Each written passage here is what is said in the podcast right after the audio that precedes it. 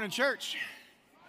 Take out your Bibles and turn to Matthew chapter 9. That's where we're going to be this morning in God's Word. And we are in week three of our series, Bless. And you know the, the acrostic, we've been journeying up to this point. Um, the B stands for begin with prayer. Maybe the last couple of weeks you've been thinking a little bit about your prayer routine about being alone with the Lord and letting Him love you and letting His presence fill your heart and then letting His life flow through your life. And that's, that's the Christ life. That's what Christianity is all about. And so, beginning with prayer. But then, L, week two, last week, we talked about listening and listening well, and listening is loving to other people. And today, you're going to see we, we talk about eat, and it's one of my favorite weeks. Um, you know, this is an easy thing, right? No conviction on eating. Actually, as a preacher, I found a way to bring some conviction. So we're going to talk about that as well. I'm just joking. All right. Next, uh, S, next week is going to be serve. We, as the people, Jesus, the great servant, his people are servants. Uh, that's what we do. It is our DNA. That's going to be an easy one next week. Uh, and then last story. We all have a story. You have multiple stories of what God's done in your life. You have all kinds of stories to share. And being faithful with those stories and sharing those stories, we're going to talk a little bit about that on the last week, February the 6th. But today, eat. Now, this is something that we all need to make sure that we are really good at. In fact, we should, as New Year's resolutions, we should make sure we do this really well this year and commit and dedicate ourselves to this incredible principle. If there was a week that could shape your New Year's resolutions, shape your whole life, oh, please let it be this week. Amen? I know I can say that about all weeks, but I really want you to pay attention. I want you to lean in here and not dismiss it because it seems like a very familiar subject, feels like something we can do pretty well. But if you tap into the power and the potential of this principle today, I promise you it could blow your mind how little effort it takes for you to make an enormous impact in your life because you are already doing this.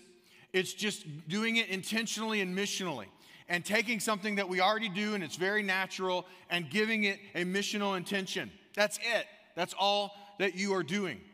And so we're going to look at this from Matthew chapter 9, verse 9 to 13. I'm going to read down. Uh, just follow along with me. As Jesus went on from there, he saw a man named Matthew sitting at a tax collector's booth. Follow me, he told him, and Matthew got up and followed him. While Jesus was having dinner at Matthew's house, many tax collectors and sinners came and ate with him and his disciples.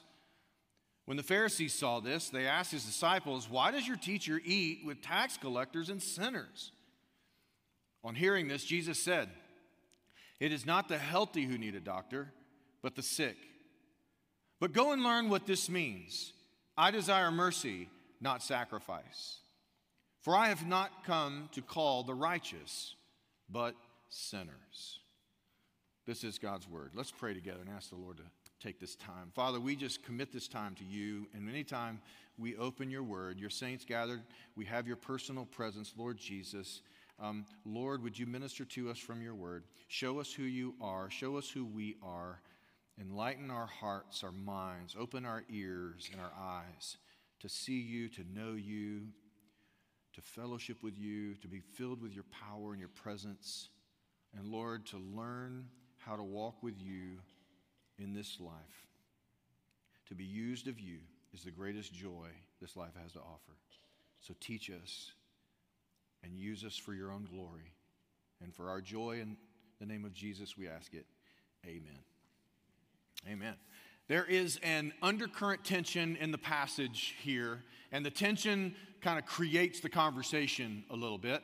Um, and that tension that's in it is the tension between uh, what we commonly call being in the world, not of the world, right? Well, there's a tension there, isn't it? You, we're in the world, but we're not of the world. There's a tension that that automatically creates in our lives.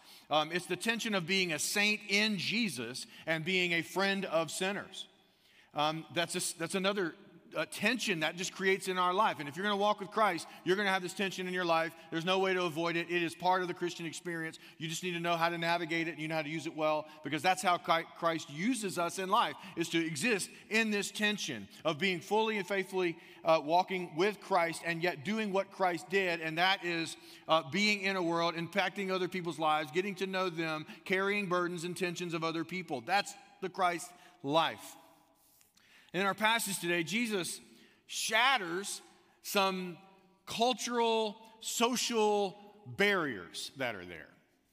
And as he often did, think of the woman at the well. First of all, men don't talk to women, they especially don't do it privately. And then Jews don't talk to Samaritans. He just shatters all of it. He doesn't care. He didn't care that anybody sees or what. He just blows through all those social barriers. And today he's blowing through another one um, and it creates this tension. Jesus is considered a rabbi, a teacher of the day. And a rabbi or a teacher would select students, disciples, to follow him in his, in his life. And he would live his life before them, and he would teach them and train them. Um, and he would approach people the way rabbis commonly did in that day by saying, Follow me. In other words, you're one of the chosen to be in my inner circle, to follow me, and to be my, be my personal student, to be in my inner circle, to take the influence that I have. And so, one of the people that he picks is Matthew, a tax collector. Now, let me tell you about a tax collector, and why this is peculiar that Jesus would pick a, a, tax collector. You can almost say, okay, on the fisherman choice, right? He picked Peter, others and, and from Fisher. But now he t- picks a tax collector. Well, a tax collector is basically a Jew who has partnered with Rome. So from the village, Rome is occupying, and, and a part of our village, a part of our own people, go partner with Rome, an oppressive uh, ruler, and begin to tax us. In other words, keeping data on us, on our financial status, demanding that we pay every dime of our tax and making sure that we're do, giving Rome everything that's due to Rome. Um, and they know you and they are hard on you and they are making sure that you're paying taxes. So these guys were considered kind of traitors. It's kind of like if Russia came to America, invaded, took over Washington, now they're in the rule, and one of us or one of your family members chose to partner with Russia to pull taxes from your family members. I mean, you'd be kind of like, oh, you know, uh, this, this person, this is the way tax collectors were viewed in the day. Um, and one of these guys is Matthew. And, and Jesus comes to him and says, Follow me. Follow me means come hang with me, take the influence that I have, even have the influence that I have. Do even greater things than I will do with my life. Become like me, obey me, follow me, listen to me, do what I do. This is the idea. Um, follow me also meant for Matthew, and he knew this very clearly. This is all very common knowledge that he had to leave tax collecting. To follow Jesus means I have to leave my current occupation. And obviously, he left the booth then he left the practice. And he goes and joins Jesus in this initiative. Um, it means you give up control of your life. You are submitting your life to a teacher, someone who's mentoring you, but you obey that person um, you just you you have given them lordship in your life, and so uh, you don't really call a lot of your own shots. You really do what he says. He's the master, uh, and so when you follow a guy, you're obeying his commands. And Matthew knew all of this when he did this. So why did Jesus approach a tax collector um, to follow him? Because rabbis of that day you would pick the upper echelon of people. You would make sure you got the right family pedigree. You'd make sure you got the 4.2 GPA. You would make sure you went to the right schools. You'd make sure that you have the IQ to handle the things I'm going to tell you and that you could lead well. And you need to have leadership gifts and you need to have all kinds of things. I want to get the top of the top of the top of the echelon. Those are the people that everybody went after. And, and those are the people you knew. That, that's the people that get invited to those kinds of things. And so, for a, a, a leader who's going around and healing people supernaturally, has all this popularity, and he comes up to a tax collector um, he's just blasting through this social norm. Nobody likes these guys. And yet you're going and pulling them in your inner circle. Jesus, if you want to be influential in your movement and in your ministry, you definitely don't need to use those guys because those guys are not respected. Those guys are outcasts. And that, that is the very person Jesus goes to Matthew, a tax collector. And then he goes up to him and he says, Follow me. And then Matt, Matthew does what? He just like drops everything and like walks away. Didn't even like fill the position. Think about it. He just walks off.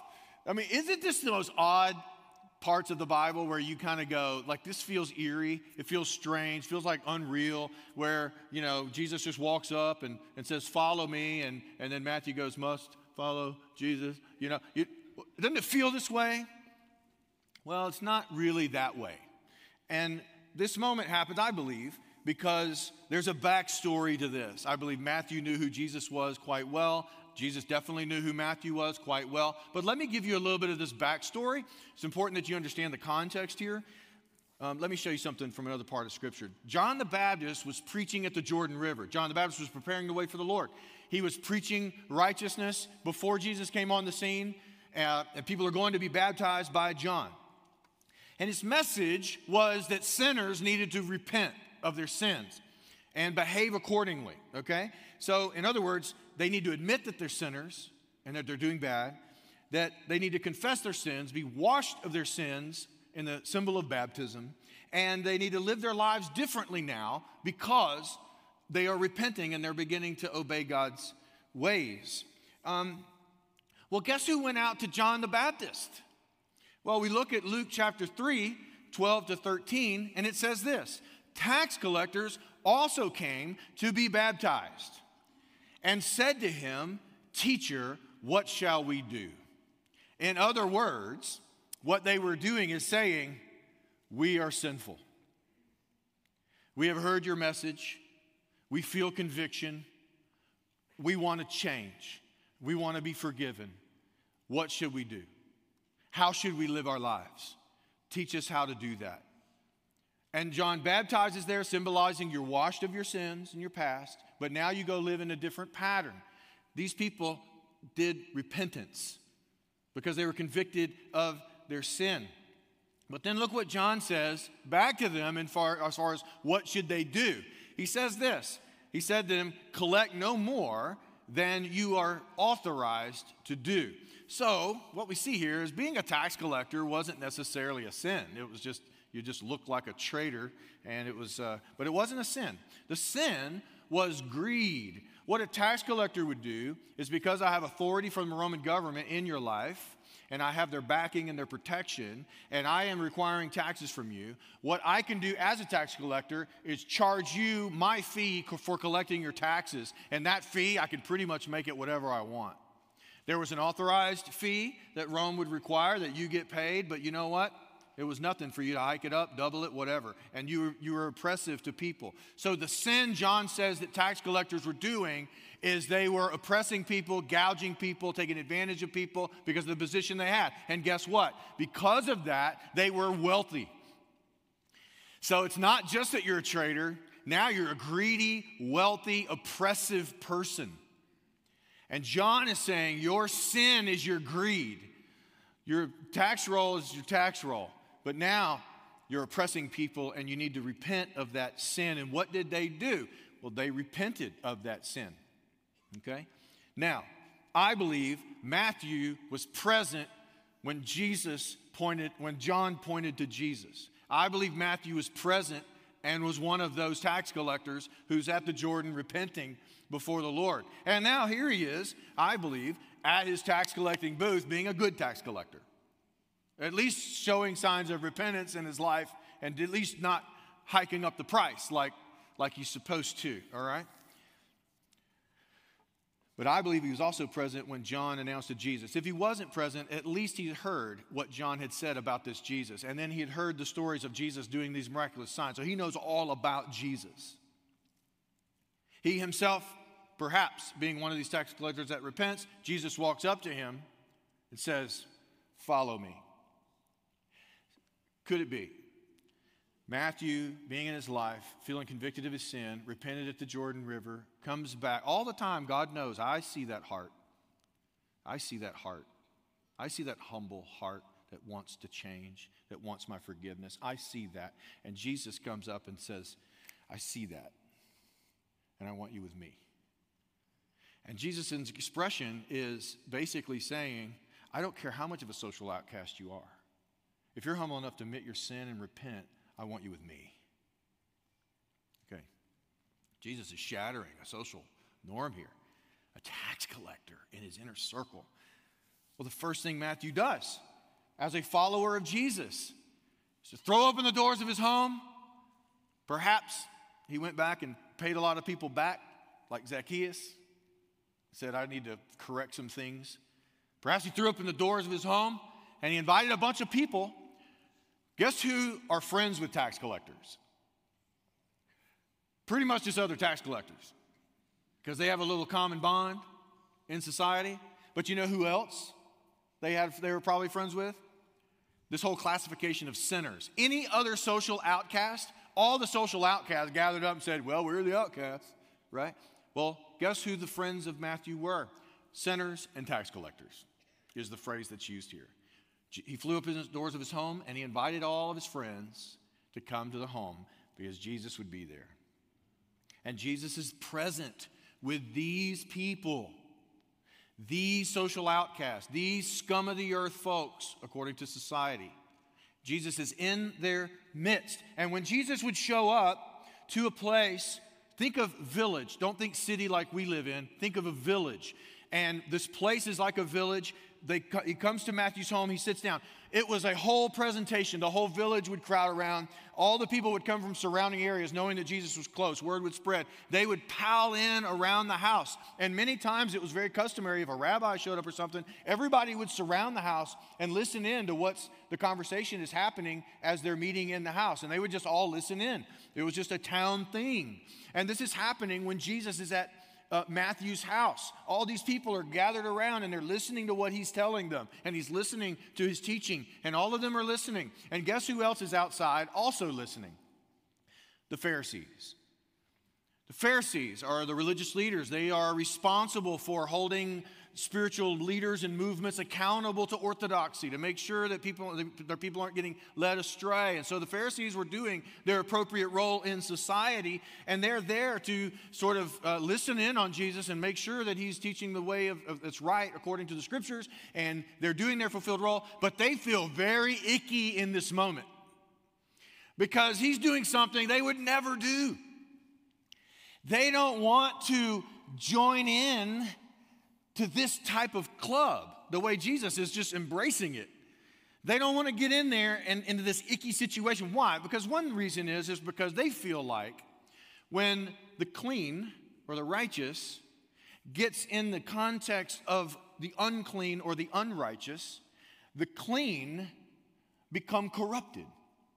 And I don't want to be corrupted by being in the midst of unclean. So when the clean get in the midst of the unclean, the clean become unclean. Does that make sense? But what they don't know about Jesus is he's the only one that when he's the clean and he gets in the midst of the unclean, he makes the unclean clean. And this is what he's in, in sense doing, but he's making the religious leaders very uncomfortable. And the other reason they would never do that, what Jesus is doing, is because they don't want to be associated. They have a reputation to uphold. They have face, they have uh, their pride, they have their position in society, and they don't want to be associated with this kind of thing. So if I'm associated with these people, um, well, then what I'm saying is, is that maybe um, I'm, I'm, supporting them or, or I'm on their side, or, and that's not good for society. They need to feel rejection, they need to feel shame. Because the, kind, the way you get society to live for God is for you make those people outcasts. And the good um, keeps their distance. And this is, this is the things they valued. And so they're in this, they're in this, they're in this scenario where all these people are around, and Jesus is in with these people, and they go, How could he do such a thing? This is kind of the spirit in which they ask it. Why does he do that? Doesn't he know that he's supporting bad people and he's sort of siding with them? He's sending all the wrong messages. Does he, does he know that he's, he's abruptly just shattering social norms that are really bad for society here? And Jesus responds to them knowing what they were saying. And he says this It's not the healthy who need a doctor, it's the sick that need a doctor. I have not come to call the righteous, but sinners. So, who am I calling? Who am I here for? I'm here for sinners. Now, the Pharisees thought what Jesus was saying, perhaps in this moment, was hey, good people don't need me, bad people need me. And I'm here for bad people. And I'm here to help the bad people become good. Okay, maybe they heard that. But what Jesus was actually saying was it's the people who know they're sick and know they can't heal themselves that actually look for a doctor. It's the people who know I don't have a way to make myself well that actually goes to the doctor. It's the people who know they're sinful who actually look for cleansing, who look for hope. It's the people willing to admit they're not okay. It's the people willing to admit, I am a sinner and I am in need of forgiveness. And that is who I've come to. It is those people that I will draw near to. Look at this. If you don't hear anything else I say, write this down. The narrative of the religious leader was this good people go to heaven, bad people don't. Be very careful to make that your narrative in Christianity because it is not the narrative. the narrative of Christianity, here's what the narrative of Jesus was through his whole ministry humble people get heaven, and proud people don't. Everybody needs to be saved from their sins. I don't care how good you think you are, you're a sinner. There's not a human being on this planet outside of Jesus Christ who is not a deep, dark sinner, desperate need of salvation, according to Jesus. If you haven't behavingly sinned, then you've sinned in your heart, and God knows. So the issue is not good people, bad people. The issue is who's going to come and be cleansed? The people who do are the humble, people who are willing to acknowledge it. According to Jesus, that's his narrative. See, humble people know they're sinners and they repent. Proud people think they're fine, and they don't. And that is the line between a Christian and a non Christian. It's not good and bad, it's I believed and came and received. That's the only difference. Look what, Matt, look what Jesus said in Matthew 21 31 to 32. Jesus is talking to the Pharisees again. He's in Jerusalem. He says, Jesus said to them, Truly I tell you, the tax collectors and the prostitutes are entering the kingdom ahead of you. He's talking to the Pharisees. And he says, these sinful people are coming in, and you are out. You're the good people, and you're not coming in. You're out. Why? Because these people know they're sinful, and they're rushing into the moment when they, someone offers them cleansing like me. And these are the people I'm drawn to. These are the people I will come to. These are the people I will fellowship with. These are the people. I don't care what their social standing is. I don't care how far they've gone. I don't care how deep their sin is. If they're willing to admit it and willing and, and want forgiveness, there I will be. But the person who thinks they're not sick, you're healthy, you're good, you're righteous, and you don't need saving as a sinner, you're not going to need me. He says this for John came to you to show you the way of righteousness, and you did not believe him. He's talking to the Pharisees. John was preaching repentance. All the sinners repented. And guess what? They came in and they got me. But look what he says to them. But the tax collectors and prostitutes did. And even after you saw this, you did not repent and believe him. In other words, you're keeping yourself out. Why? Because you're proud. And a proud person who's relying on their own righteousness doesn't need a Savior.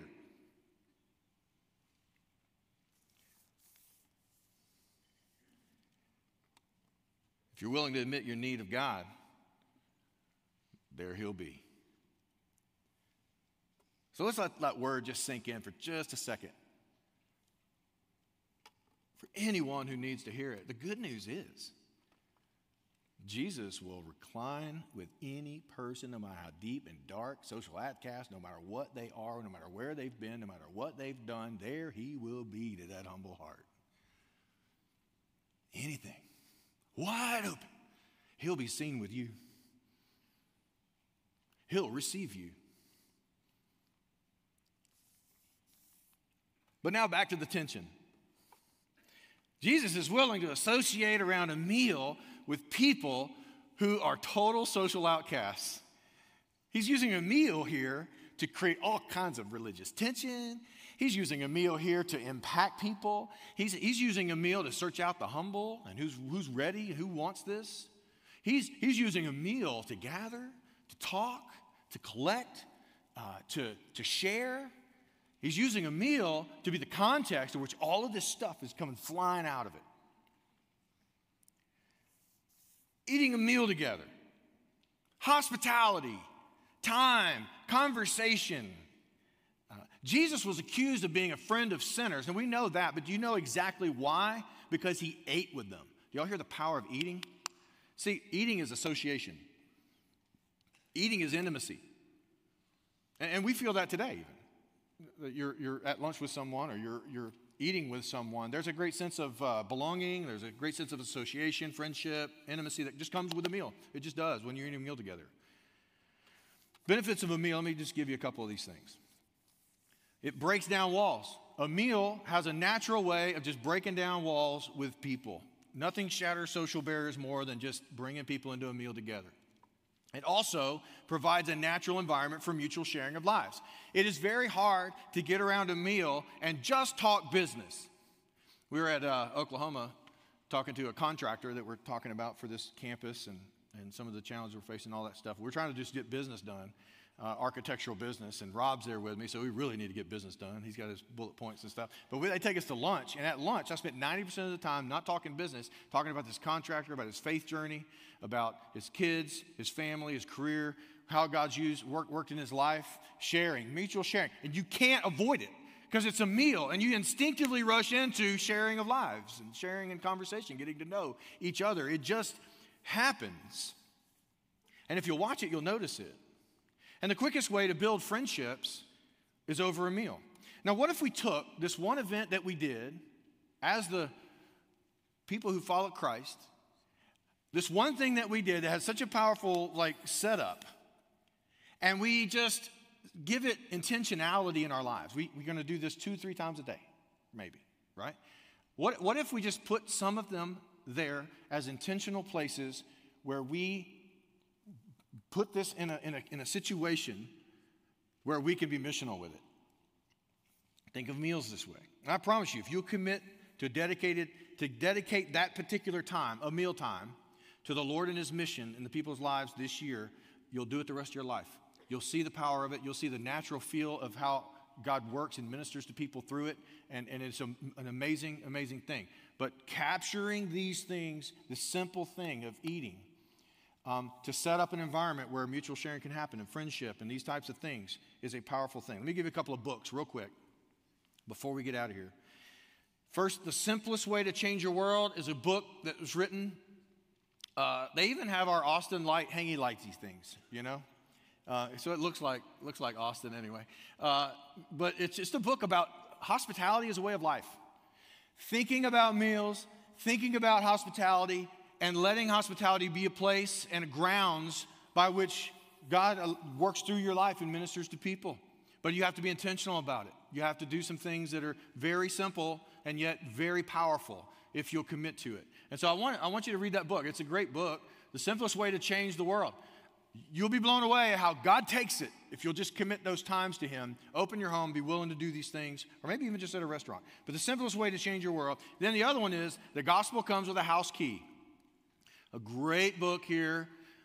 Rosaria Butterfield, very missional. She committed her home to it. She tells lots of stories and inspirational. Like, it's a gritty, it's in the tension, of being a saint of Christ and a friend of sinners and pulling that into your home and just be willing to, to, to carry those burdens with other people and watch God use your life and the shared life with others and watch Him use and impact the lives of other people. That is a gritty book. That is a great book to read.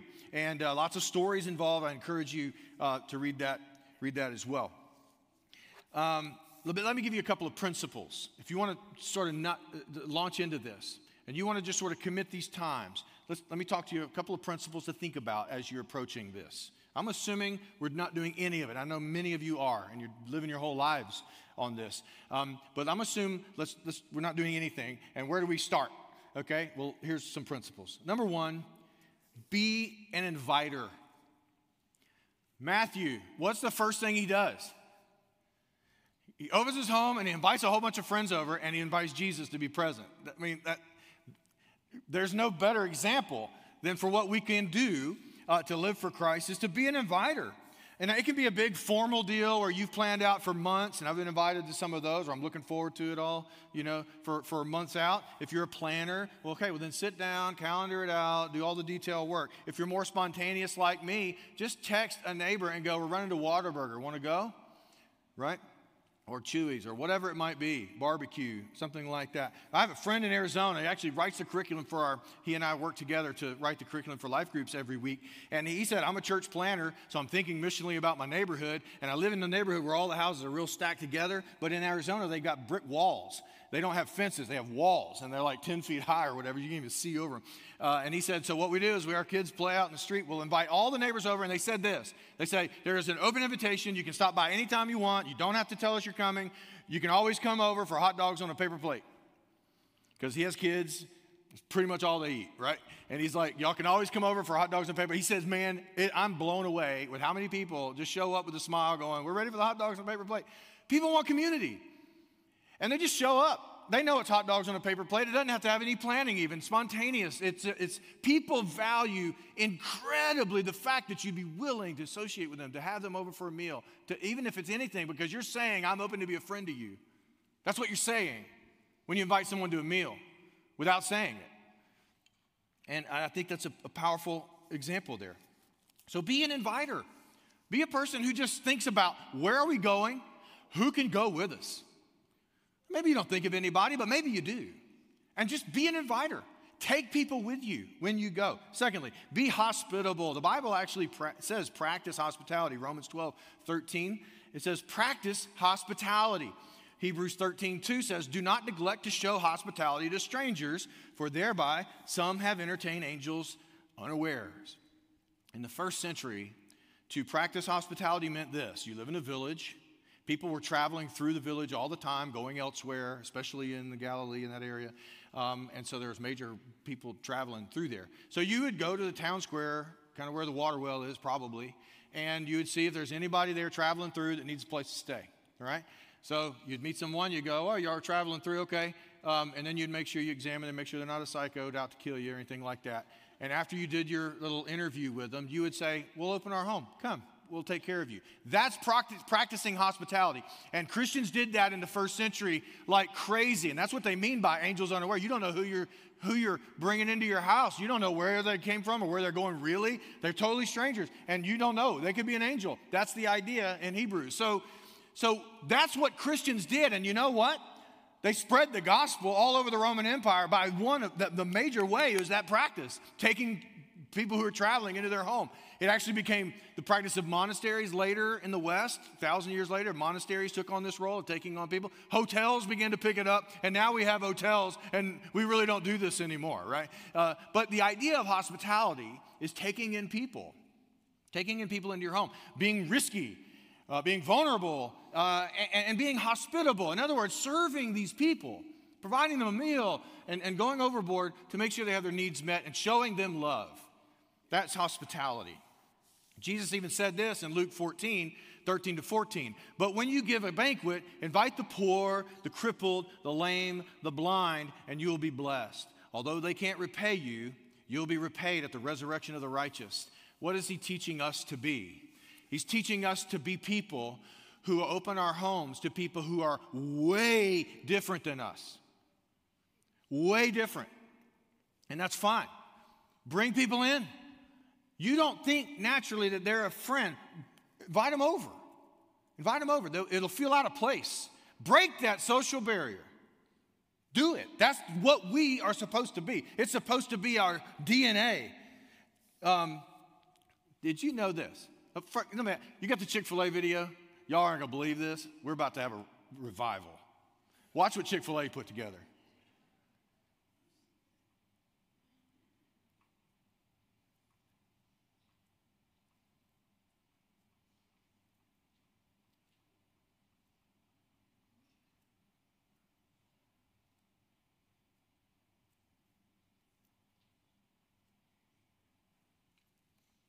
Silent, awkward, right? However, listen to what Chick fil A is doing. There was a man who owns a Chick fil A uh, here in Austin and said, Why don't we foster community?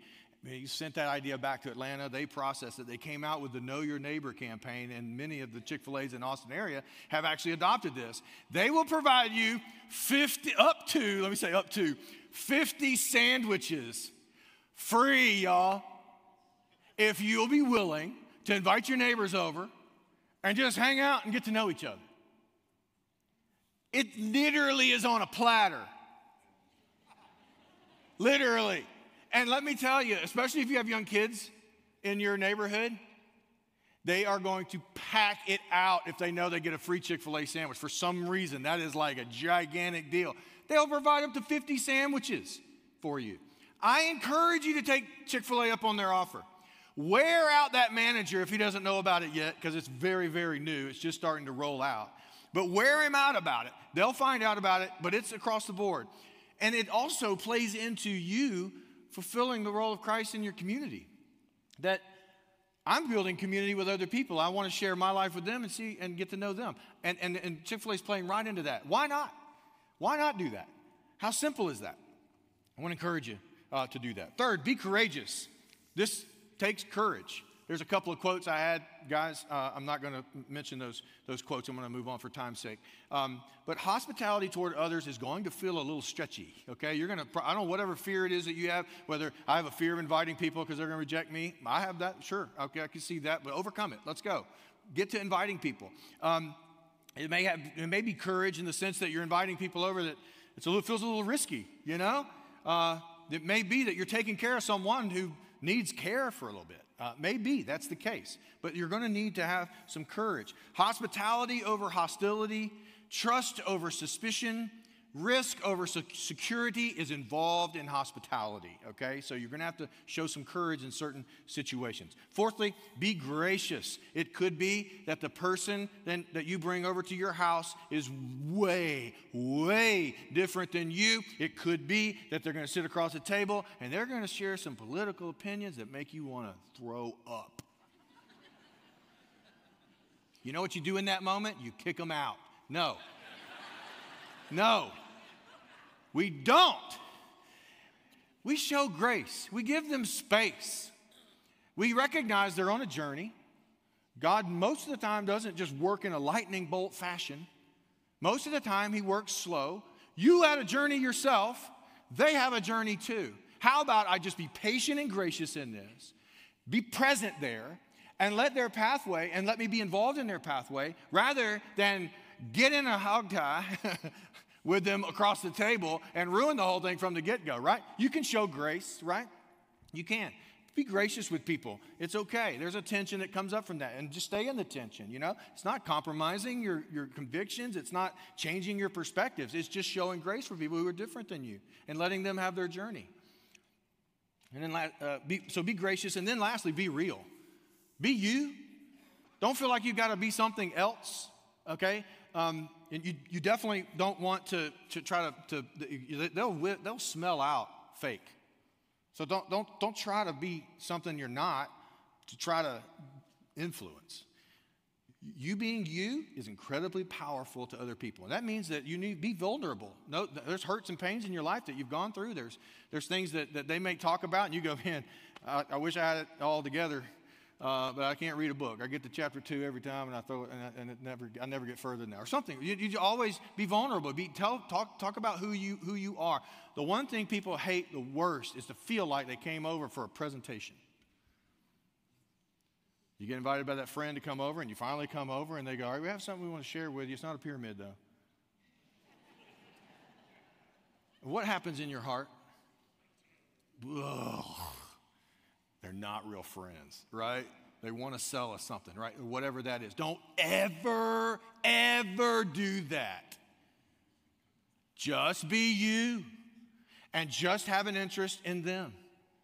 Let the real you get to know the real them, and that's it. If you put an agenda on it or you try to force the issue, most of the time it's going to backfire. Just be you. Let Christ have the moment. He will. He'll take it. And You'll be shocked at how people get ministered to and how people feel loved and supported and friendships are developed. And you'd be shocked at how it impact people's lives if you just let the real you, the Christ in you, live through you and, and getting to know the real them. That's all that's required. He will take it and He will work in their lives, and you'll be a great blessing to many people. Let me ask you this think of in your mind and evaluate is this who we are as the church?